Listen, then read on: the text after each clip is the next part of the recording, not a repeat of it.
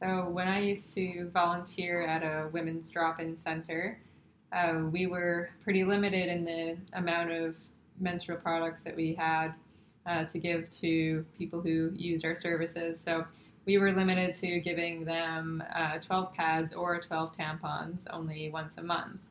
Once a month? Yeah. Wow. So obviously that's not enough for most people during their cycle.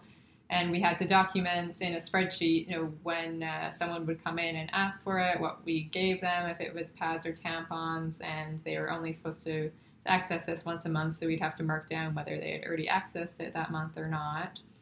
Okay, so confession time, Haley. How many did you actually give people? well, sometimes I would pull the strings, so to say.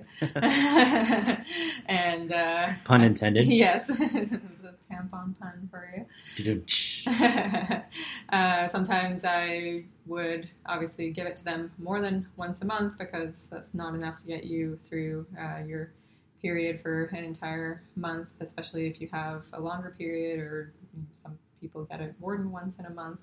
Um, so sometimes I just wouldn't mark down if I had already given it to them or if they had gotten it more than once, and sometimes I would give more than 12 or give, you know, kind of a mix of pads and tampons because we were only supposed to do one or the other, or yeah, just kind of things like that to uh, try and help out where I could because as someone who also has a period, it's pretty uh, difficult to be okay with only giving someone uh, 12 tampons or pads in a month, knowing that it's not enough. So you're telling me you're like the Robin Hood of tampons? I suppose you could say that. it's a new superhero for yeah. the next Marvel movie. yeah.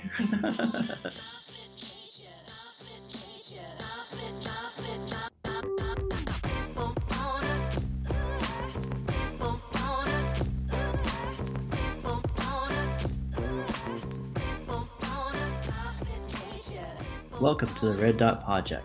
I'm Phil. And I'm Haley.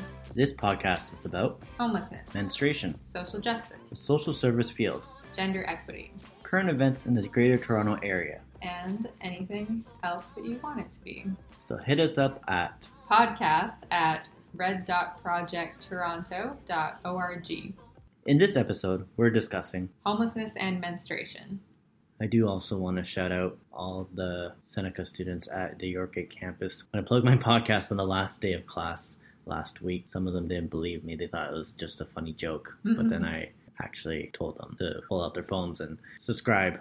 So I'll miss you next semester because I'm not over at Yorkgate, but uh, I'll see you guys soon for sure. Convocation 2019. All right, Haley, let's get into it. Why are periods so expensive?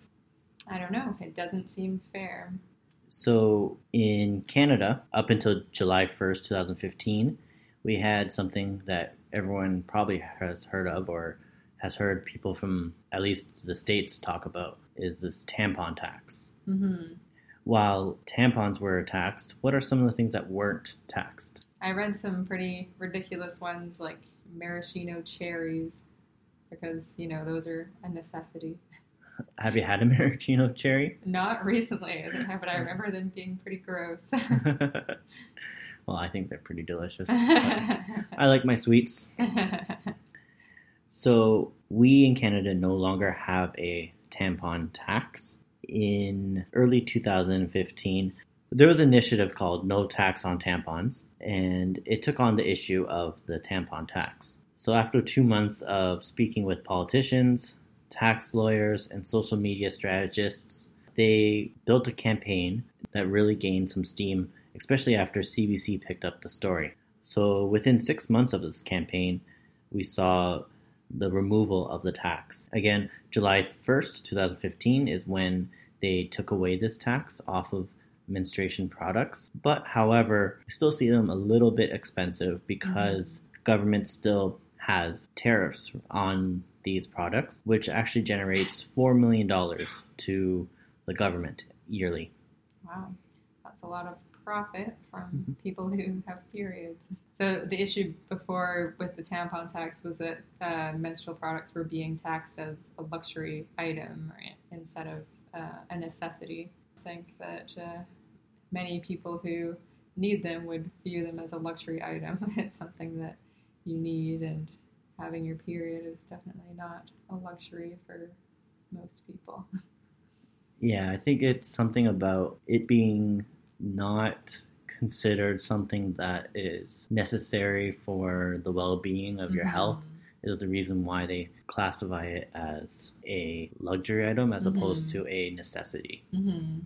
And therefore, we had a tax for so many years. Mm-hmm. So, in previous episodes where we talked about the history of the pads and tampons and menstruation cups, we discussed a little bit about how if maybe men got their periods, we would have seen some of these changes a lot sooner. Mm-hmm. Gloria Steinem has a pretty famous quote where she says, What would happen if magically men could menstruate and women could not? Menstruation would become inviolable, worthy, and masculine. Men would brag about how big and how much. Congress would fund a National Institute of Dysmenorrhea to help stamp out monthly discomfort. Sanitary supplies would be federally funded and free. So that's a pretty common, I think, sentiment that a lot of people have about this issue that we've normally classified as a woman's issue. Mm-hmm. I've heard similar quotes about if men could get pregnant, how there would be abortion clinics on every corner, and there would be, you know, birth control and morning after pills that had all these different flavors and stuff like that. Well, we see it with um, insurance benefits that cover Viagra, but then they don't Mhm. cover things like birth, Birth control. control, yeah. Mhm. You can't claim any kind of birth control or like IUD or anything on your taxes, and a lot of uh, IUDs, which are pretty expensive, aren't covered at all by health insurance. Of course, Viagra is covered Mm-hmm. because that's a natural problem. Medically necessary, apparently. All right. So with Red Dot Project, obviously, we focus a little bit more primarily on homelessness and how that relates to periods. the challenges that people who are homeless face when they have their periods was one of the main inspirations for Red Dot Project when we kind of learned about this issue, and since then we've been working to try to address it as best as we possibly can. But obviously, it's a pretty big issue, not just in Toronto or in the GTA, but everywhere around the world. So yeah, I mean, in Canada, there in 2016 there were approximately 235,000 people who were homeless, and that's just people maybe sleeping on the streets or in shelters, but not counting people who are uh, couch surfing or kind of staying informally with friends. And about 27% of those people were women in Toronto. Yes. Mhm. And of course, these numbers are never really good at describing exactly how many people are really homeless. Mm-hmm. There's many people who are couch surfing. There are many people who are maybe staying at friends' houses Mhm. or living in a car. The definition of being homeless is pretty vague, and not everyone uses the same definition, so it's pretty difficult to get the most accurate number possible. I think last year, or the year before, the federal government did a point in time count Mm-hmm. and that's where they got a lot of people one day around you know basically all over Canada to go walk around and try to find as many people who are homeless and then do a tally of how many people they find. Obviously, just listening to the description of it, you're not really going to get a great number of people. Mm-hmm. So they yeah, so they walked around, they went to all the shelters, they just did a head count and gave the numbers out. So that that's where a lot of our statistics and numbers come from. But again, like any given day, someone's not there that day, then they're not going to be counted, and then it doesn't show up. Mm-hmm. Yeah, I remember earlier this year they did one in York Region called I Count, and uh, yeah, they went around counting people on the street or in shelters, and yeah, it can differ so much even from season to season, right? There's going to be a lot more people on the streets in spring and summer than there will be in the winter when more people might use shelters. So it really depends on the variety of factors how many people you're going to be able to count that. And since those counts, we've seen much more refugees Mhm. coming into our country and into our city. And unfortunately, because of lack of services, a lot of them end up in our shelter system. I forgot what the exact number they had it at, but I think it's around 40% right now are people who are have refugee status in our shelters. So our shelter system are always basically functioning at full capacity and those who aren't able to secure a bed have to find other places to live. But that is difficult in itself, but being somebody who menstruates and experiencing all that, it adds to another level of consideration you must have in order to stay healthy Mhm. and survive. How much roughly do you need for one cycle? Mhm. How much does that cost you? You know, for some, you know, you're looking at probably about ten to fifteen dollars worth Yeah. of supplies a month, At least. and that's not including like things like wipes and Mhm. other things like that. That's just for the tampons or pad, and that's ten or fifteen dollars more than somebody who is not menstruating would have to pay. So that in itself is already creates a additional hurdle for those who do menstruate that they have to consider.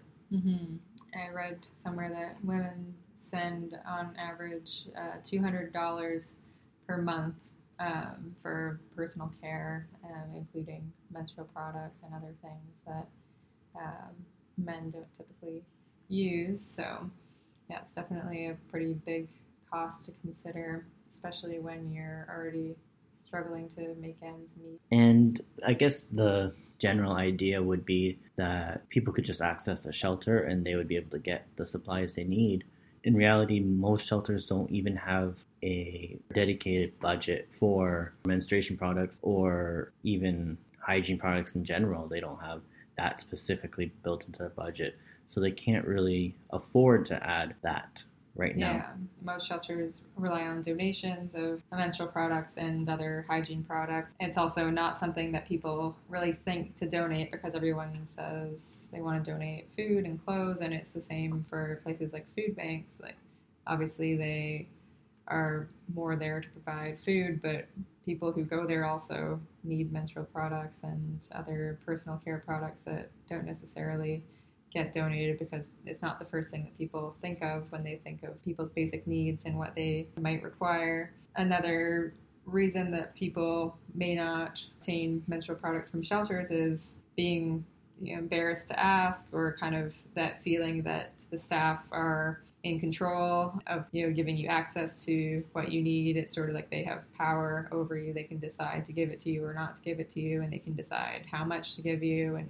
exactly like what products to give you so they might not even give you um, necessarily as much product as you need or the type that you might prefer. Yeah i think i, I read one story of a person in a shelter who asked a staff member for tampons and they were just given only three and they were the regular one and that wasn't what uh, they needed because they required one that was uh, more absorbent. So yeah just a lot of it does uh, come down to if you work in a shelter being considerate about the people that you're serving and what their needs are. So don't just you know assume that you know what they need and what's best for them, you know, it, it's good to try to ask them, you know, what uh, type of product do you need, how many do you need, and, and sometimes that can be hard when you have limited uh, resources, but and when you're busy. But it's definitely important to make them not feel hesitant about asking you and not to disempower them. That's something that I didn't think about that much until I read that because I work in that kind of environment. So now it's definitely something that I'm always gonna try to think about when someone asks me for you know a pad or a tampon. Yeah, I think when I read a similar article that talked about how some women are only getting maybe two or three pieces of either a tampon or pad for the whole week. And then I think back to a survey that we ran a couple of months ago where the average um, usage was about five a day. Mm-hmm. It just doesn't add up, obviously. So Yeah. it leads us to wonder, like, what are these people having to use when they run out? So for the people in Toronto, there is some good news on the way for uh, people who access shelters. On June 27th, 2018, uh, Councillor Kristyn Wong Tam of the Centre in Rosedale Ward, she proposed a motion which would have Toronto add a line in their budget that specifically states that they will give funding for shelters to provide menstruation products to service users. When doing some of the numbers, they came up with a number of it would cost about $1.9 million to provide these supplies to all the shelters in the GTA, and that would service about 22,000 women in the shelters. Mm-hmm. There are so many, like so many excess menstrual products I feel like that are made, you know, that just kind of sit on store shelves or that um, people have just even in their cabinets. Like I know I probably have like a couple boxes that I haven't opened and like I might not even use. So it's just seems like such a waste when you think about that. Another aspect of um, the having these products or being able to give them out in shelters, I guess, is that even though like staff might have the best intentions, sometimes it's something coming down from above, like higher in the hierarchy, right? Saying like you can only give this many or we don't have enough, so you have to kind of ration them or whatever, which makes it pretty difficult. It sucks. There's no easy way to put it. Like when someone comes and asking you for something that they need, and mm-hmm. you can obviously identify with that because you also have your period, then it's and you have like the, enough privilege to be able to easily access those products. It's pretty difficult to say no. We're going to take a quick break, and when we get back, we are going to talk a little bit more about why people don't access shelters, how they manage when they don't, and a couple other topics that we have lined up for today.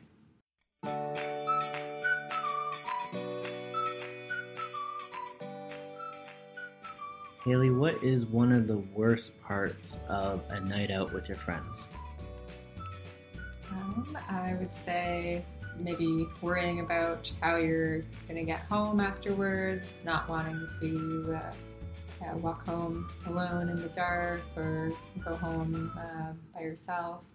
Unfortunately, we are at a point in our world where one in three women experience some form of sexual violence or intimate partner violence in their lifetime. This is a real problem.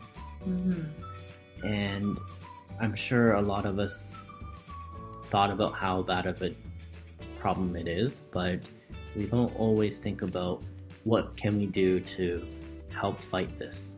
So, let me tell you about Take Back the Night. On September 13, 2018, at 6 p.m., at the Riverwalk Commons in Newmarket, there is going to be an event called Take Back the Night. Have you heard about it? Yes, I have. We are going to have empowering speakers, free food, and great prizes there is going to be a rally and a march and some live music. So, the whole purpose of this event is to have women stand up and say that they won't accept this type of treatment any longer and they should be able to walk safely in the streets, especially mm-hmm. at night. So, if this is something that you are passionate about and would like to be around other people who believe the same things as you on this topic, then please come out on September 13th, 2018 at 6 p.m. at the River Walk Commons in Newmarket. Um, Red Dot Project will be there with uh, our booth, so yeah, look out for us uh, after the march. Come and say hi, and we would love to talk to you about anything you want to talk about. There will also be a lot of other great agencies involved that will be having booths there also, so you could find out a lot about all the services available to people in the York Region area. So if you want more information, then you could definitely contact us through our social media or through our email, and we would be glad to get back to you with all the information you need. And you can also follow Take Back the Night York Region on social media at TBTN York Region on Instagram, Twitter, and Facebook. Hope to see you there. Welcome back to Red Dot Project. In this episode, we're talking about homelessness and menstruation. Before the break, we were talking a little bit about people who access shelters and menstrual products there, how they can be in short supply. We're also going to touch on why people might not want to access shelters uh, when they're experiencing homelessness and how that impacts their ability to access menstrual products. So, Haley, why don't people access shelters? Well, there's a variety of reasons. For many people, they might have had a bad experience at a shelter. They might have been assaulted by another resident. They might have been treated poorly by staff. For a lot of people who are in recovery from substance use, they find it really uh, difficult to use shelters, to access shelters, because a lot of people there are still actively using, so it makes it really difficult for them to be around those people. It's very triggering or uh, re traumatizing for them, so they choose to avoid shelters in order to maintain their own recovery, which is uh, really unfortunate because it makes it a lot more difficult for them to access the services that they need, but it might be better for their mental health in some ways and, and not in others.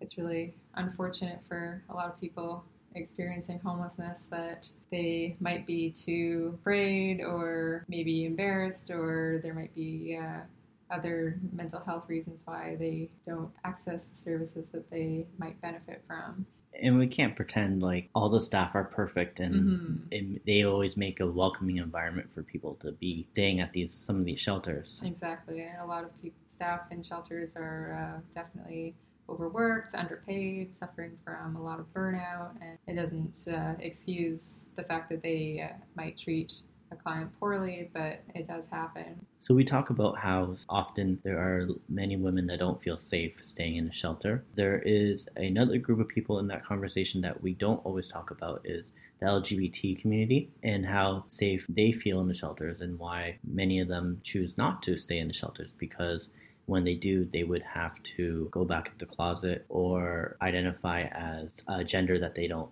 identify as. So, and specifically when we're talking about transgendered people, Alex Abramovich is a is a researcher in Canada that does a lot of work on the LGBT community and in homelessness.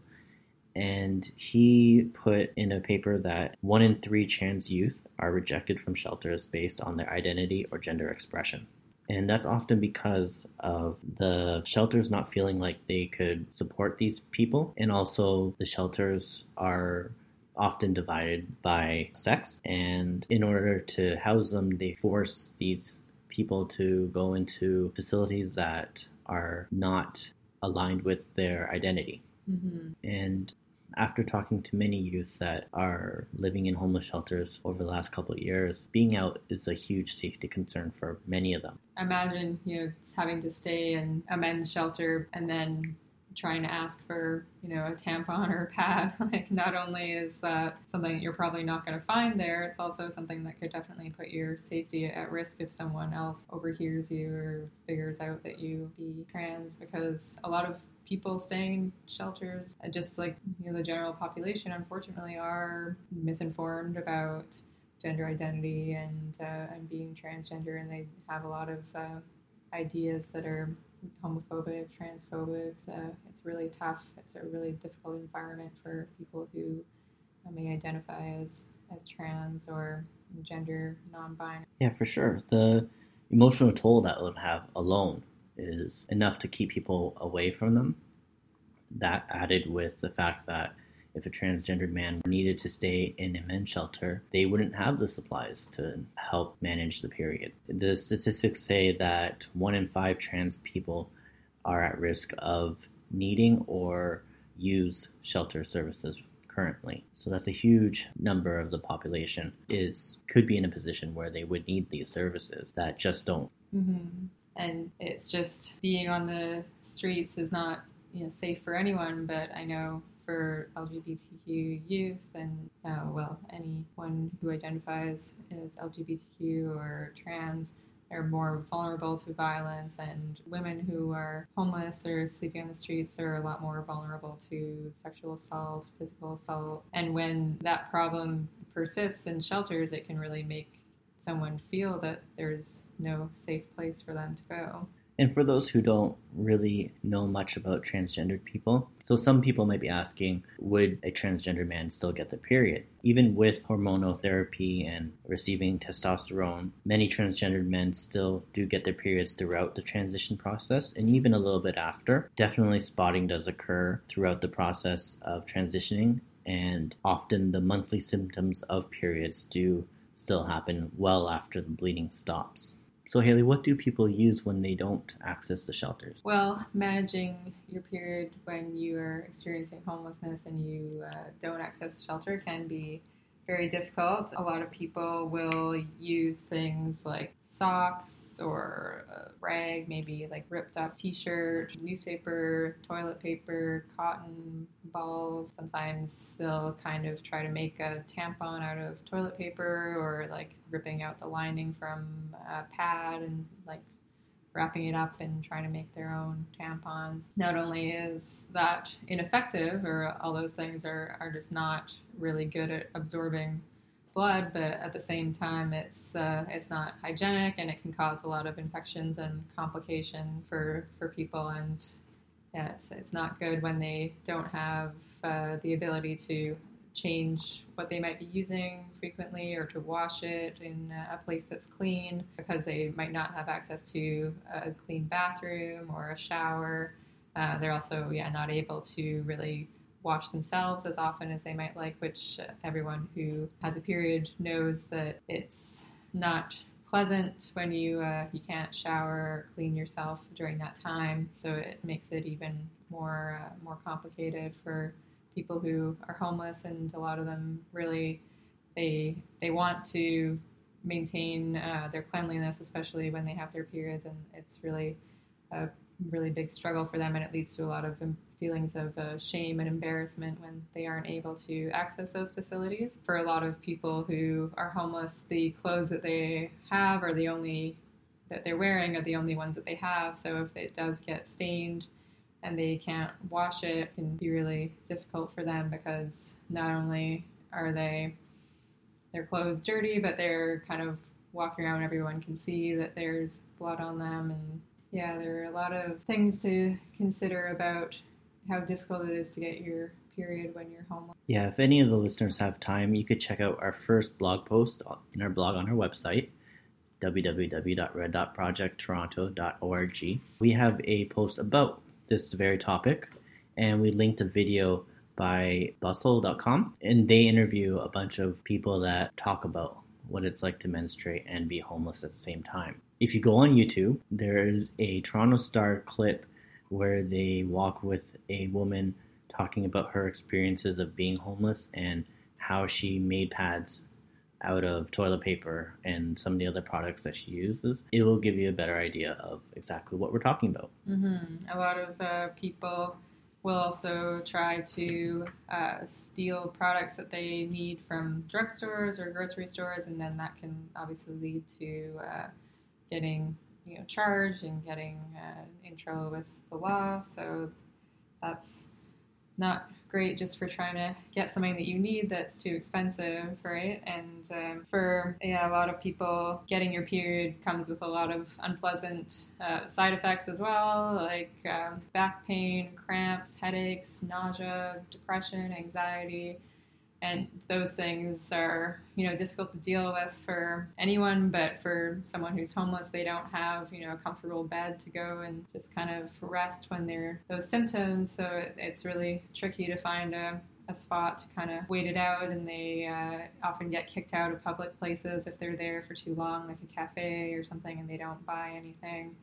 So it's really there are a lot of things to consider not just the supplies but the other uh, symptoms and side effects of uh, your period and not having a place to really or a way to manage works for you and that's consistent. Um, another thing that a lot of people take for granted is just being able to access you know, something for pain during that time as well. And yeah, a lot of uh, people who are homeless don't have that ability.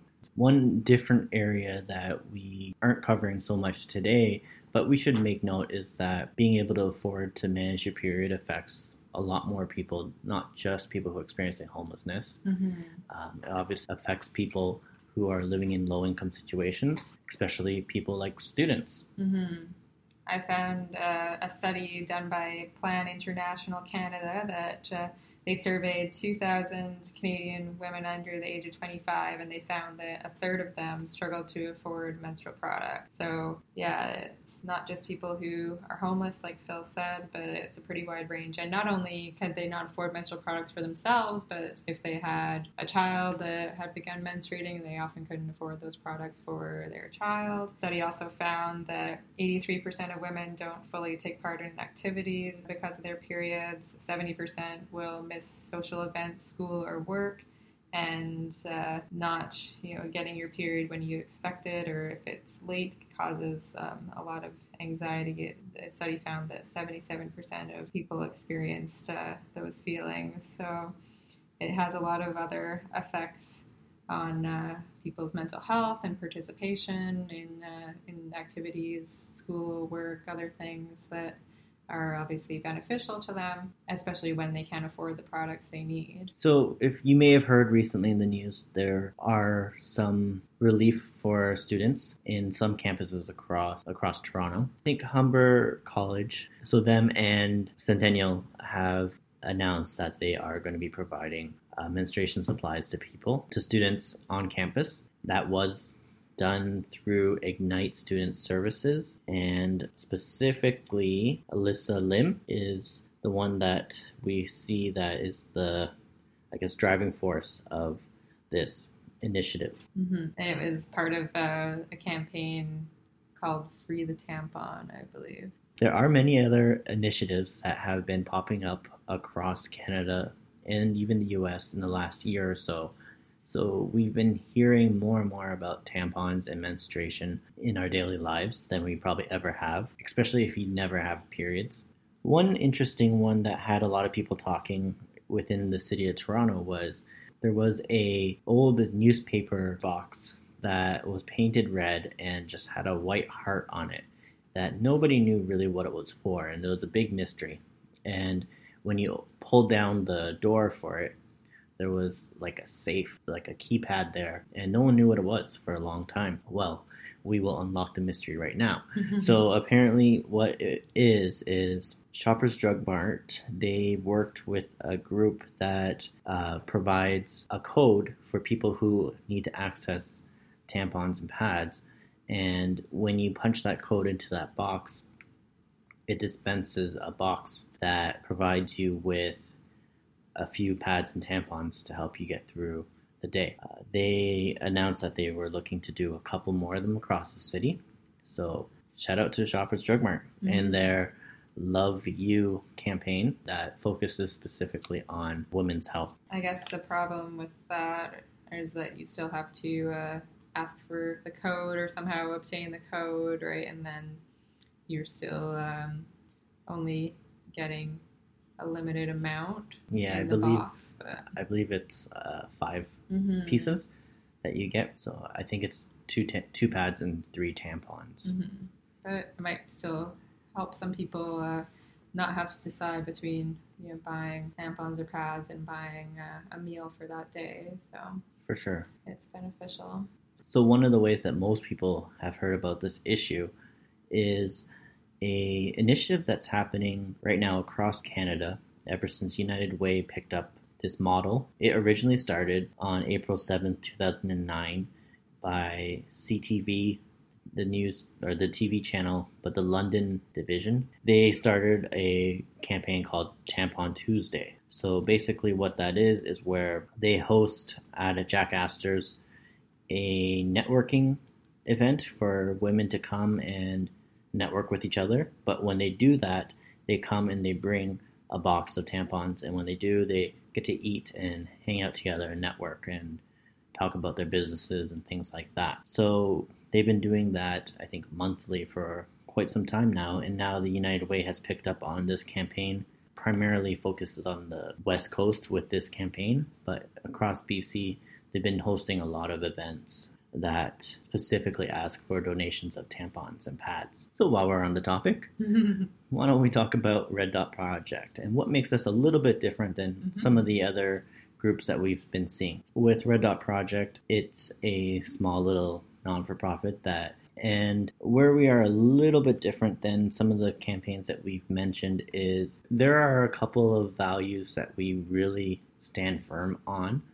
And I'm sure some people may say there are pros and cons to what we where we're at with our ideas, but basically the two things that we don't really budge on is we would like to offer people who are using our supplies choice. So right now Unfortunately, we don't have every single choice available, but we do provide either tampons or pads. So anyone who uses our kits, they would receive their choice of tampons or pads. Mm-hmm. And also, we've been doing some mixed ones where you can get both. Yeah, exactly. So we've actually started to provide both because a lot of people have been asking for mixed ones also. So we adapted and we switched it up a little. And we do offer three different types of kits. Mm-hmm. So there are the options for people, which isn't always available in the shelters. It's yeah.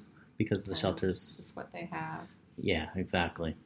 And the other thing I assume you're going to say is uh, giving them enough of the product to last for their entire cycle. Exactly. Mm-hmm.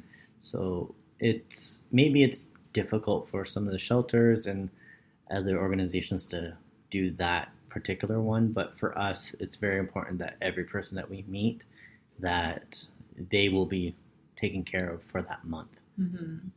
And we are very consistent with where we go every month. So people who have been receiving our kits for the last year know that we're going to be there in which week we are going to be there. Mm-hmm. So we are going into our 14th consecutive month, and we haven't not gone to the places that we've always started to go. Mm-hmm. So if anything, we've only added the locations. Mm-hmm. So we visit City Hall, Moss Park, Allen Gardens, uh, St. Felix Center. Usually we walk around kind of like Queen Street a bit. Right? Mm-hmm. Yeah. Yeah, we walk a little bit around Queen Street. And uh, the Eaton Center. Yeah, around the Eaton Center and uh, Dundas Square. And we also do visit the safe injection site mm-hmm. near Moss Park as well. So if you haven't heard about uh, menstruation poverty before listening to this podcast, if you haven't heard about some of these initiatives that's been going around our city, and if you are interested in getting involved in one of them, then for sure Google or you could contact us too. Mm-hmm. And we could either help you find what matches for you or what initiative works best for you and help you get involved with that. Or you could get involved with us. Either one works for us because really it's, you know, we're all trying to work together and yeah. try to take care of the same issue that we face. The last numbers I saw, there was like just under 3,000 women, I think, in the city of Toronto living on the streets. So that's a number that I think if enough people care to work at, we could solve this problem quite quickly. So it is an initiative that I think is solvable mm-hmm. if we get the right momentum going. So the music is playing now, Haley. What does that mean? That means we're at the end of another episode of the Red Dot Project. Thank you for listening, and if you enjoy what you've been hearing, then you could subscribe to us on most of your podcast player apps. Please rate and leave comments of what you like, maybe stuff you didn't like, or what you would want to hear us talk about. You can contact us with your ideas for future podcast topics at podcast at red.projecttoronto.org. See you next time. Bye.